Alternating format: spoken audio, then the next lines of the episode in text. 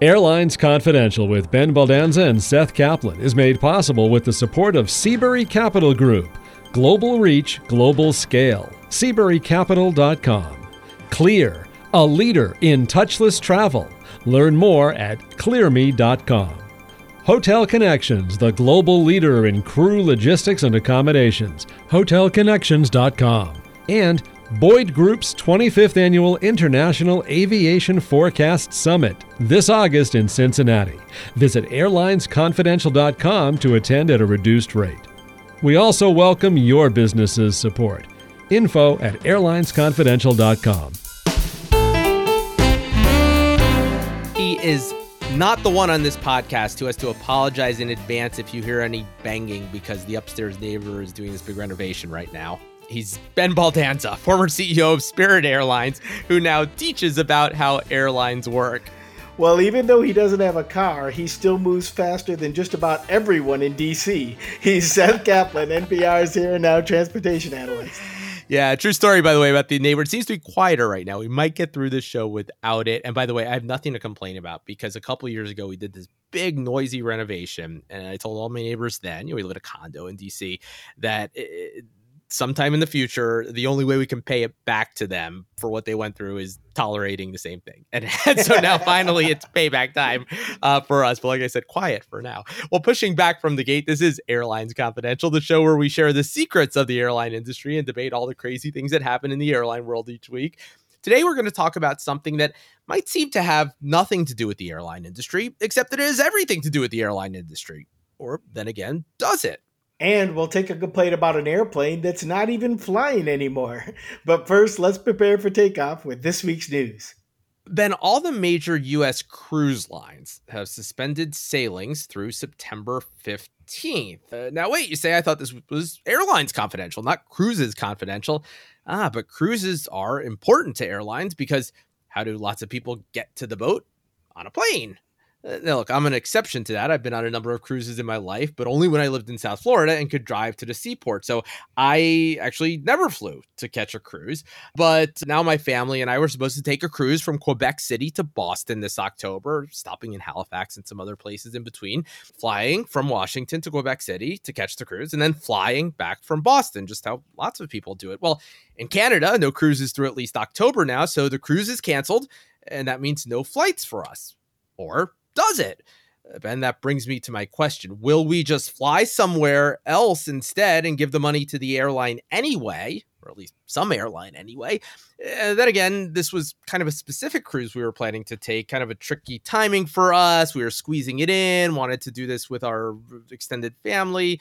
Maybe we just won't travel then after all, or take a short trip in a car or on a train.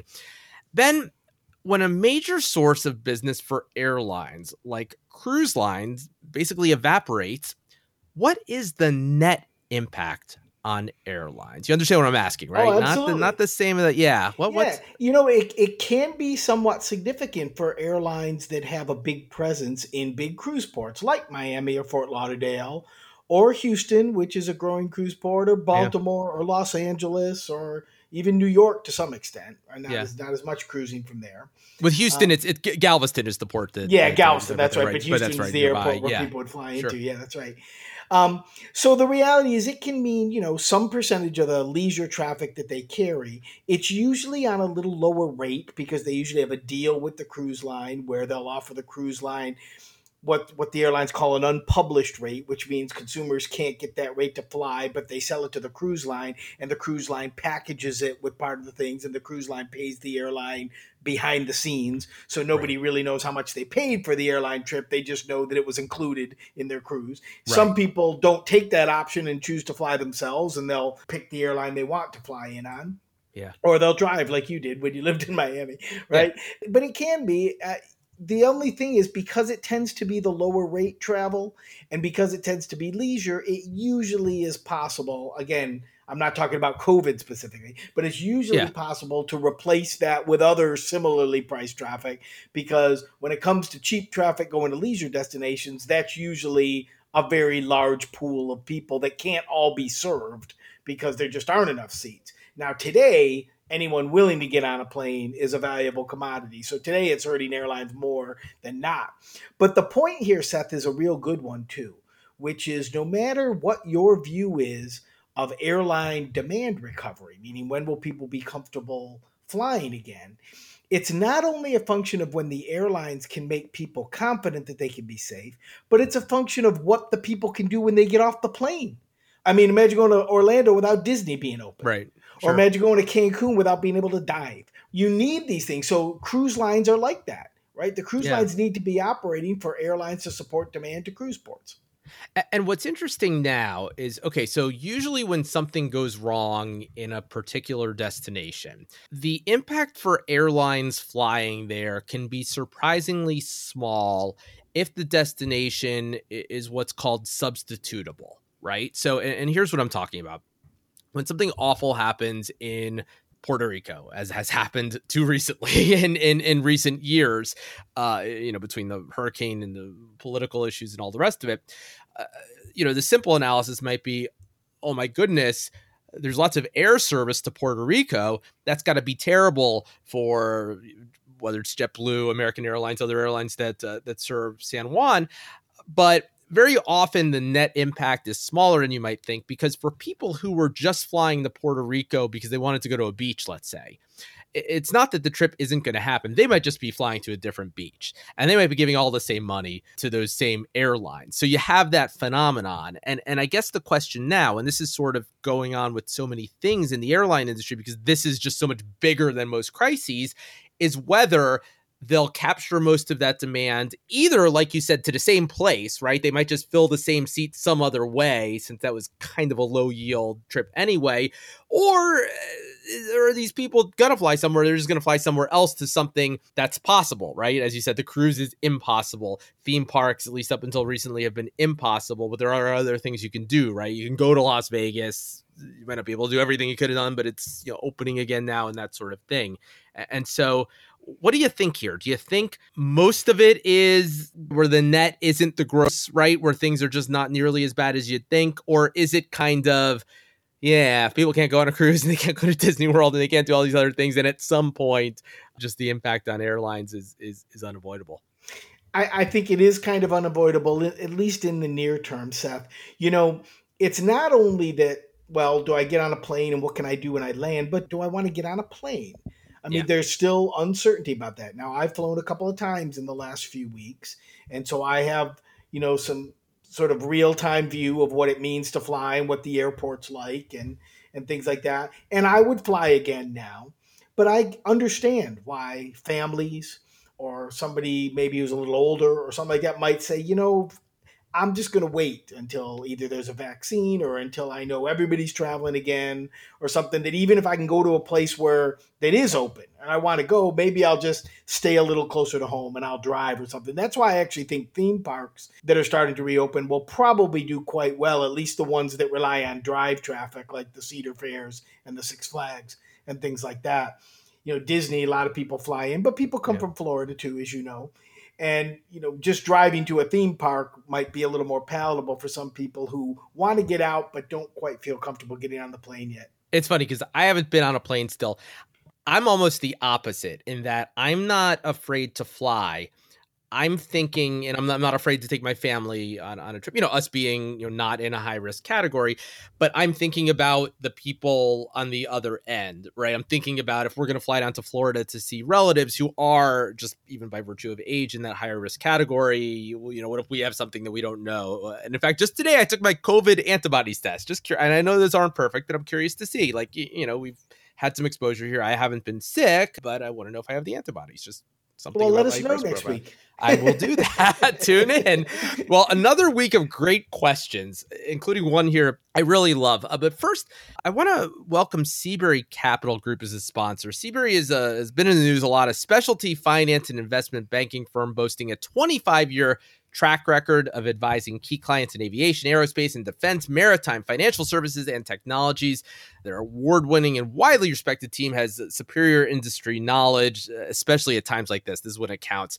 Uh, State of the art analysis, technology solutions, as well as unmatched depth of relationship with decision makers in industry, finance, and government. They can put it all together for you. You can explore their global reach and scale at seaburycapital.com. Seabury is S E A B U R Y. SeaburyCapital.com. Back to the mailbag. Adam from Kentucky writes, and, and, this is why I love this, Ben. We get a lot of questions like this. Uh, and so this is representative of what we hear all the time. And I love this on so many levels. Hey guys, I'm a recent 2020 college graduate with a degree in aviation management. What timing, right? That's me saying that. Uh, but I just, but no, but this is this is great. I just started working full time as an airport operations specialist. However, I know this isn't my career job. While in school, I worked for Allegiant Air before I'd go to class. I'd like to get back into the airlines for my next job here in a few years and work my way into management. What do you suggest is the best route for me to do this? Would an MBA make me a more attractive candidate? Should I put this podcast as education on my resume? no, please don't do that. Uh, or maybe I don't know. I guess it depends who's on the other end. Maybe maybe they'll respect that. Tell them you learned everything you know from Airlines Confidential. so first of all, I think a great. I I, I just take it as, as a compliment, a real great responsibility to know that people are are tuning into this. You know, people like Adam to to learn something about the industry. So thank you, Adam. Thank you, Adam's uh, colleagues and and others around the country and world who do that. Really warms our heart uh, to know that you feel that way about uh, this show, I, and I mean that. So yeah, Ben. Adam's question in general, and then right now, because this is a different moment. Uh, this is not the best time to be getting into the airline industry. But on the other hand, everybody knows that, and maybe that's sort of priced in, so to speak, right? Whenever an industry is impacted like that, you know, years back when you heard, oh, it's a terrible time to become a lawyer, uh, admissions into applications rather into law schools went down and, and so it kind of works itself out that might be happening now maybe other people thinking i don't want to go into aviation so who knows maybe this is the time to plant the seeds to ha- make the relationships even if airlines are not exactly hiring management uh, staff like Adam wants to be eventually. So, what's your advice to Adam? Does he go for an MBA, especially with the environment right now? Anything else he and and young women and men like him around the country should know? Well, an MBA isn't essential, but it's helpful. And so, if the jobs aren't there and you have the time, money, and inclination to get the MBA, it is a potentially slightly faster track into management in an airline. Although there's plenty of airlines that hire people without MBAs too. So I'm not saying that that's essential. You know, I teach a class Seth, at uh, George Mason University. Yeah. Most of my students are undergrads, and a number of them have gotten jobs at airlines over the last couple of years. And they're not MBAs, but what they've been able to do in their interviews is show a real interest in the business understand the terms and the metrics because they've taken the class and they've heard you speak to them, for example, right? and um, and that that distinguishes them. If you just have someone who comes from a school and says, "Well, I'm looking at all kinds of jobs and you know I've I've heard of this airline, so tell me about it," versus they say, I'm really interested in airlines and I've been following the reports on airlines and I understand what unit revenue is and unit costs and I understand how the industry's structured and I understand what yield management is and things yeah. like that. And I took this class at college and I listened to this great podcast, right? I mean, those kind of things do distinguish you and say, because companies want people to work for them who are smart, who are energetic, who are going to work hard, but who are also who are excited about working for that company. And you know, in a world today where so many people think the best jobs must be at Google or Apple or Amazon or these, you know, big techie kind of companies, for students to be interested in a capital intensive industry like airlines, I think is a great thing. And it's such an important industry for the economy that I think it's great to have smart people wanting to do it. One other thing I would say to Adam is that the areas in management that airlines most often hire into are either in the finance area, like financial analysis, where you'd basically be almost like an internal consultant, building financial models, helping departments understand their costs and revenues, and modeling projects and things like that. And in the what I would call the more technical revenue areas like pricing, revenue management, and aircraft scheduling. Those are areas that need good quantitative skills, need people who understand data and how to use data well, and can learn tools that are unique for the airline industry. And in both of those areas, the airlines like to hire people out of college because they can train them about the business in roles that are important for the business. That doesn't mean you can't get hired in HR or you can't get hired in IT or other parts but financial analysis and sort of the marketing, technical marketing side are where most of the jobs are offered. And most airlines post those jobs on their websites. You can go under employment and they'll say, look, we have an analyst in schedule planning available or an analyst in revenue management available. And those are the kind of jobs to apply for where a background with some sort of quantification background or a quantified background, and especially if you've listened to this podcast, if you know something about the industry, yeah. you work for Allegiant, you're going to look really good for that. Yeah, if you can. Now, right now, like Seth said, may not be the best time because airlines are, you know, all going to be smaller for a little while. And that means that people are probably going to be leaving the industry more than adding. But there are also some people who are going to self select out because they say, this just isn't for me anymore. And that's going to leave openings too. So the reality is, this is an industry that always needs smart people, and it needs smart people now too. So if you're good and you're willing to work hard and you're smart and you care about this industry, you should go for it. And the other piece of advice I would give to Adam and really to anybody trying to get into an, an industry is apply for jobs that aren't open. I know it sounds contradictory, and here's what I mean. I don't mean exactly that, but what I mean is establish relationships with people when they are not being bombarded with resumes. And this is actually a great time to do that. And and I can tell you this from being on both sides of this, from having hired people and having looked for opportunities over the years, that the best time to talk to somebody is when they don't have an opening at the moment and they're not getting all of these applications, all these resumes streaming in you know, go to them and say, "This is what I'd like to do someday." I know you might not have any op- openings right now, but just wanted to say hi, wanted to show you what I can do, you know, ask you for any advice, and you know, establish that relationship because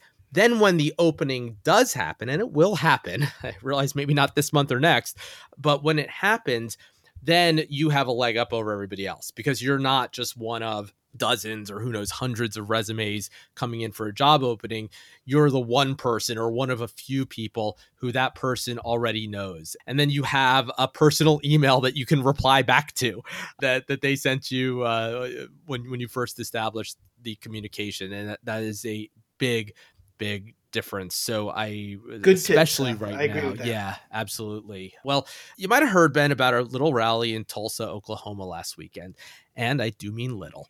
Well, but just as this is not Cruises Confidential, it's also not Politics Confidential, so we won't get into that. This is Airlines Confidential. So, what does a Trump rally have to do with the airline industry other than that President Trump briefly owned an airline 30 years ago?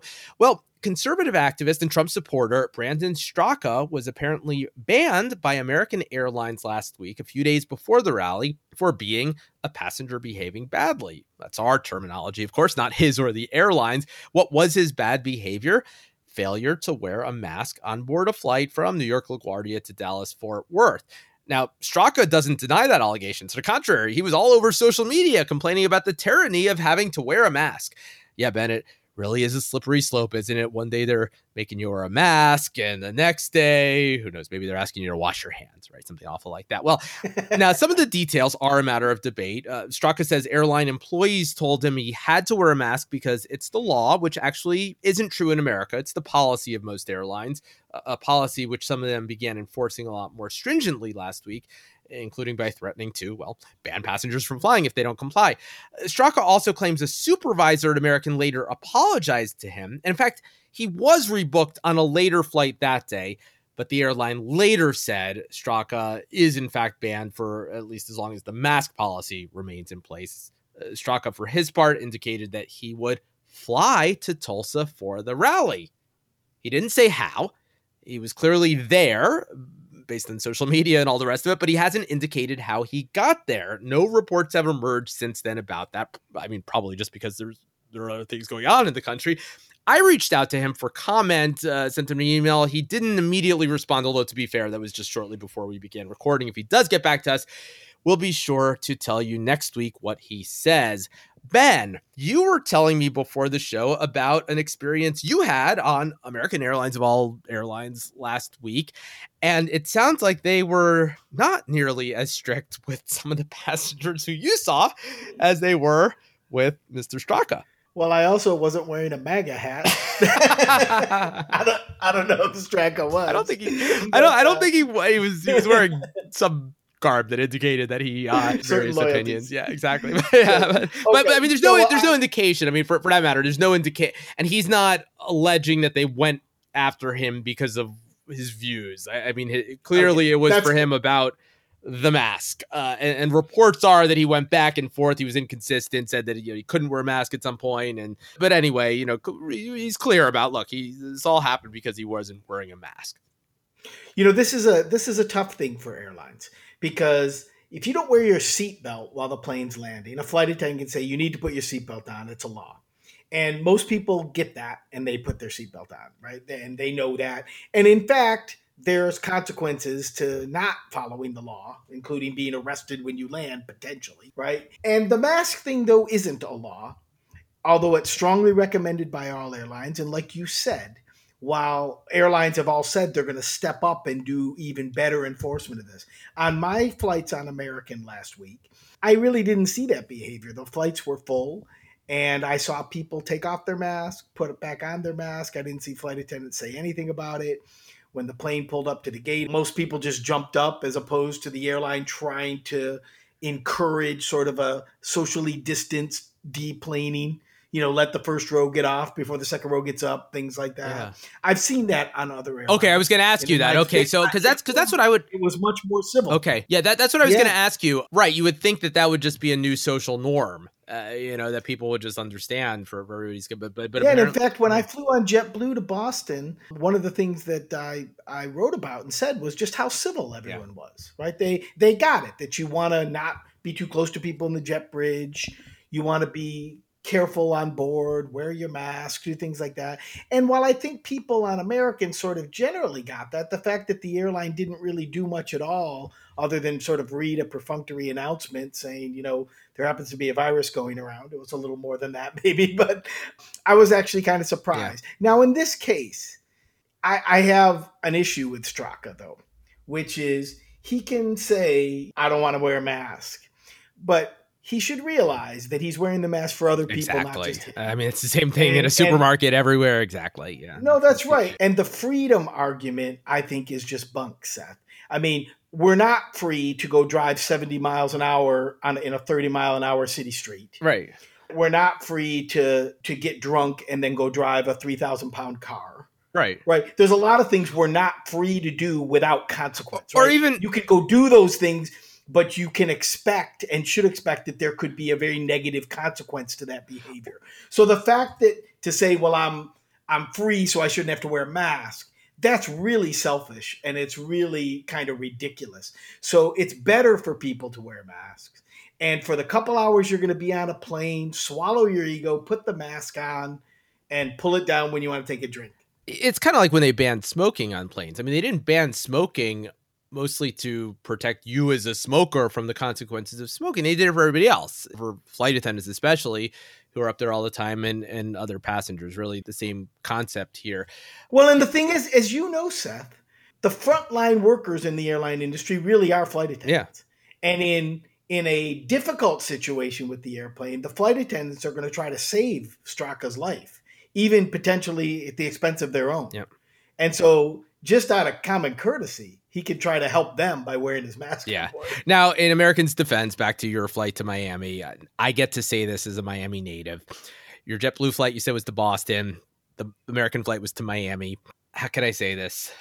People from Miami, you know, and I'm from there. Um, not always the uh, most orderly about things. So, so, so you'd have if you wanted to, if you wanted to te- to really test it, you'd have to go get on an American flight up to Boston or, or a JetBlue flight down to down to Fort Lauderdale or somewhere you fly it. Then then really uh, compare compare notes. But definitely, at least the, with the sample size that you have, definitely sounds like uh, one experience was a lot better than the other. Well, does an airline owe you anything if you paid just as much as everybody else but got the worst seat on the plane?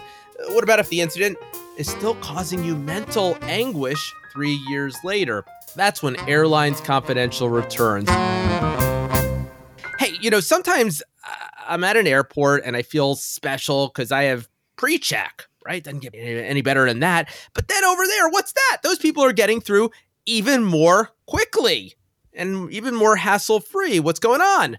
They have Clear. You can travel with confidence with Clear touchless. Fast, safer airport travel. Clear's touchless identity verification is available in 34 airports across America, moving you quickly and without crowds through airport security. Enroll today at www.clearme.com. www.clearme.com. With Ben Baldanza, I'm Seth Kaplan. This is Airlines Confidential. Fine or Whine is next, but first, let's go back to the mailbag. Tom in Detroit writes, Love the show. My question Ground handlers and aviation handling companies are a growing segment of the industry. As airlines look to trim costs after COVID, they're in line for another growth period. Is there room for the smaller handlers, or do you see consolidation? And what do the larger handlers need to do to build their brand with the carriers they serve, the airlines they serve? Uh, by the way, the subject line of Tom's message is Rodney Dangerfields of the airline industry. they get so, no respect. So uh, no, no respect, exactly. So I'm gonna guess Tom is probably in that business, or either that, or he knows a lot about it. But that's fine. Uh, you know, so so are a lot of people. So for anybody who doesn't know out there, a ground handler is, you know, when when you go to an airport, you maybe go to a ticket counter. Uh, in in America, this is not true in, in many other parts of the world. In America, the person at the ticket counter with most airlines is probably an employee of the airline. The person on what's called the ramp throwing the bags uh, onto the plane might be an employee of that airline. They might not be. Uh, in many parts of the world, they are almost certainly not an employee of that airline.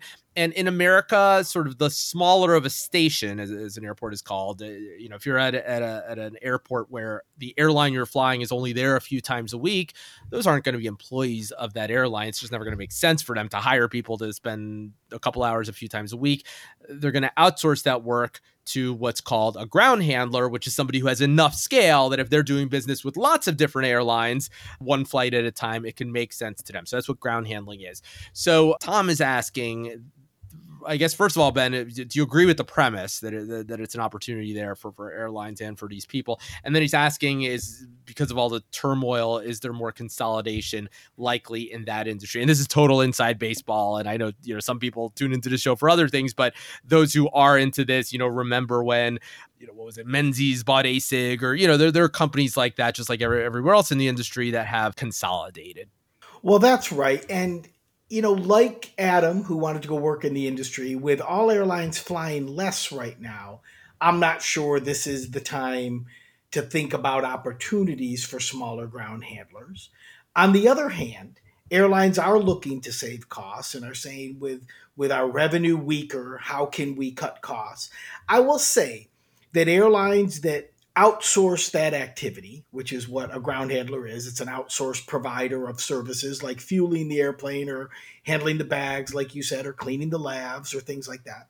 Airlines that do that do it because their union contracts allow them to do it. And there are other airlines where that work is in scope. What in scope means for a union contract is that the work is covered by a union contract. So there may be an airline a big one out there, call it American United or United, for example, right? Where they might know that in maybe Pensacola, where they don't have that many flights, they'd be better off hiring a small ground handler in that station. But their union contract might not allow them to do that because their union contract might say anyone who does this work for the airline must work for the union that of the American Airlines Union and be covered by the pay rates, work rules, and things like that of that union. Yeah. So it's not just that every airline can make the decision of I want to outsource or not, or I want to use this company versus that company. First of all, they have to be able to do it, and even some bigger airlines with big unions. They usually have some flexibility at real small stations or things like that to be able to do some of that kind of thing. Now, I will say though that um, that's a very thin margin business, meaning the people who do the ground handling don't make that much money. A small ground handler might make sense at a single station, but airlines can often get a better deal from a third party handling their flights if that party or that company can handle them at multiple stations. Because that company, like a Menzies or an ASIG or something like that, those are names of companies that you mentioned, they can benefit from the economy of scale of hiring people in multiple cities and maybe even having equipment in multiple cities potentially and things like that. And they can potentially offer an even better deal to an airline than a small player might. So i think for a small ground handler there's two options. One try to get all the business you can at the local airport even for the charter operations and the smaller operations that might be there. And then if a bigger ground handler comes knocking on the door and say, "Look, we'd like a little more presence in this airport. You've got good people. You've done a good job. We'd like to talk about buying you." You should take that call. And we should mention there are a couple of other sort of business models for that kind of operation. Uh, airlines don't only choose between giant independent ground handlers and tiny ones. Sometimes they hire other airlines, including competitors. Uh, it can just make sense to pay your competitor that has a big operation at an airport where they have people who are kind of idle during a small period of, of the day where some small amount of money can make them happy because you know it's kind of free for them and, and, keep their people productive and and a good deal for the other airline and some places in the world the airports themselves uh, offer ground handling. Now they might outsource that, but they might be uh, the ones doing the the deal themselves. Well, I, I want to welcome Hotel Connections as a sponsor to the show. Really excited about this one. Uh, uh, the global leader in crew logistics and accommodations is Hotel Connections. And not only are they that, the global leader, but they're also a sponsor of Airlines Confidential. Uh, also want to remind you that the International Aviation Forecast Summit is on Cincinnati, August 23rd to 25th. One of the only conferences I know of that's uh, actually going to happen. It's not just any conference. I mean, it's always one of the best, but now it's not only one of the best, it's also one of the only. Saw an email from them earlier uh, that their extra early rate that they held open is ending uh, this Friday, but there that's for the general public, but there's an even better rate uh, for listeners uh, uh, to Airlines Confidential, just for you. Uh, the promo code is AC1550, AC like Airlines Confidential 1550. So you can either Google International Aviation Forecast Summit, you find it there, or just go to our website, airlinesconfidential.com, and you'll see the link on there. Well, beginning our initial descent on today's show, it's time for Fine or Whine. We listen to an actual customer complaint, and we talk about whether a complaint is fine or if they're just whining. Well, usually we get these just kind of from publicly filed complaints against airlines. We don't generally know the people involved. But this past week, we got a question from a listener that actually sounded more like a fine or whine. So we figured, hey, let's use it in this part of the show. That's right, Seth. This is from Gary in Kansas City. Gary writes, I haven't gotten closure on a flight from Virginia in 2017.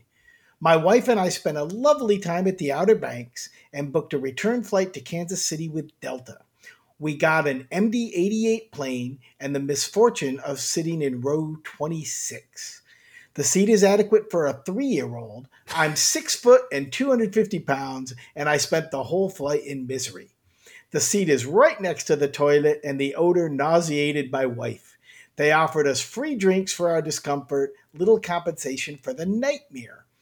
Clearly, those seats should not be equated equal to a regular seat. What should I have done? I don't fly that much, so I'm not a boisterous, demanding person, and I don't know my rights in regard to what I feel is an abuse. I realize it's a three year post episode, but is there anything I can do now? First of all, Gary, uh, there's no shame in not being a boisterous, demanding person. Uh, you know, that might work once in a while, but I really find that you catch more flies with honey than with vinegar. You at least start that way uh, and, and, and see where it takes you. So, okay, Outer Banks. So he's talking for people around the world who don't know that the Outer Banks of North Carolina. He probably flew from where? From like Wilmington, North Carolina, Ben, maybe. Maybe, uh, although he said Virginia in his thing, so. Uh, oh, okay, right, yeah, Virginia, so, yeah. So maybe, uh, maybe, maybe up in like maybe uh, Norfolk or something. yeah, Norfolk or something like that, and then maybe connected in in Atlanta or somewhere on, on the way to Kansas City. Uh, MD88, he wrote, wrote he wrote row 26. Uh, I actually opened up Seat Guru hoping Seat Guru would be less on top of things than they usually are. They're not a sponsor, by the way. I'm just I just say nice things about people who do a good job. Um, our content is independent and so and because i thought 26 sounded a little too far forward for that it must have been a typo because i saw that row 36 on the recently retired md88s from delta that's why i was glad seat guru wasn't on top of things as they usually are because i was worried that since the last md88 flew like three weeks ago that they would have gotten rid of it by now but they didn't and and there it was yeah row 36 which is more like it. Uh, all of the seats in row 36 are in red. which on Seat Guru means stay away from these seats. And when you roll over them, here's seat 36A. Says uh, the last row of the plane, it does not recline. The proximity to the lavatories may be bothersome. this seat is missing a window. 36A, the window seat. The others don't say that, but you know clearly not the best seat on the plane. And just kind of under overview. So this is uh, about just rows in general on this plane. It says seat pitch is reduced. So it's legroom. Seat pitch is reduced toward the rear of the cabin Due to rear mounted engines, the aircraft is noisiest toward the back, and seats behind the rear exits should be avoided. Now, Ben, I know I'm in the minority that I just I love those rear mounted engines on the MD88. it just felt like a rocket when you would take off, and I mean I, I would have paid extra for that seat. But I'm kind of crazy, and I'm also not six feet tall and 250. So, you know, on one hand, people who don't fly very much, you know don't have to deal with as much aggregate discomfort right? Because they're just not up in the air that much. But on the other hand uh, gary might not have known to do something like go to seat guru or, or, a competing site to to to figure these kinds of things out. So number one that's that's a tip for for anybody. Do that because there, there are resources out there. People have done the research for you and and you can avoid that unless that was like the only seat left on the plane. But Ben, uh, and I know it's trickier because this is a friend here, a friend of the show, Gary. Uh, we, we don't know him personally, but we appreciate him listening. Usually we're we're calling people we don't know whiners or saying that their complaint is fine. is this fine or is this a whine three years after this happened? Well, I feel bad for Gary that this did happen, but I think, Gary, it's best if you probably just let this go and use it as a, a fun story to tell friends and say, when you fly on Delta, don't sit in the last row because it's really terrible. And you can trash Delta's MD80s all you want to friends and everyone, and even online if you want to. But I think expecting Delta three years later to do anything is probably not realistic. I will also say that customers complain about seat fees, about the the fee to pick where you sit on the plane. This is one of the reasons those fees exist too. And I know it costs a little more to say I want to sit in this nice seat where Seat Guru said I would be especially comfortable, right? And that costs a little more, but it makes a difference where you sit on the plane. Nobody, even at Delta, nobody would expect that every seat on the plane gives you the exact same experience.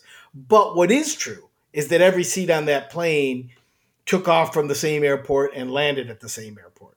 So Delta did for Gary what they said they were going to do get him safely to where they were going to go. If maybe he had bought a seat assignment for a little closer up, or maybe a check seat guru, he might have gotten a better experience. My guess is he would have. And I feel badly that he was crunched into that last row because, yeah. unlike you, Seth, I don't want to sit back there, even though I'm an airline geek too. But, but I have to say, Gary, if this is the worst thing that's happened to your life in the last three years, you've had a really, really nice life because it's just not that bad for a couple hour flight. You can, you know, it's okay. Delta's probably not going to do anything now, so feel free to trash them all you want, but don't expect they're going to give you any frequent flyer miles or even a free Coca Cola. Yeah, and again, the good news or the bad news, bad news for those of us who love the MD-88, uh, is that those planes are no longer flying. They they all rather suddenly retired. I mean, they would have been retired soon anyway, but like a lot with COVID, uh, Delta rushed them out of the fleet just earlier I think month. that's good news for customers.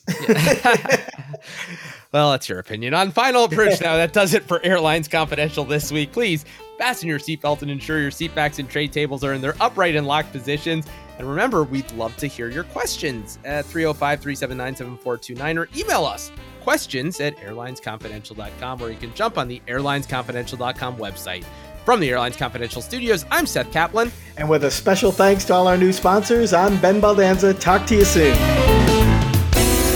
This podcast is produced by Mass Media. Info at massmedia.net.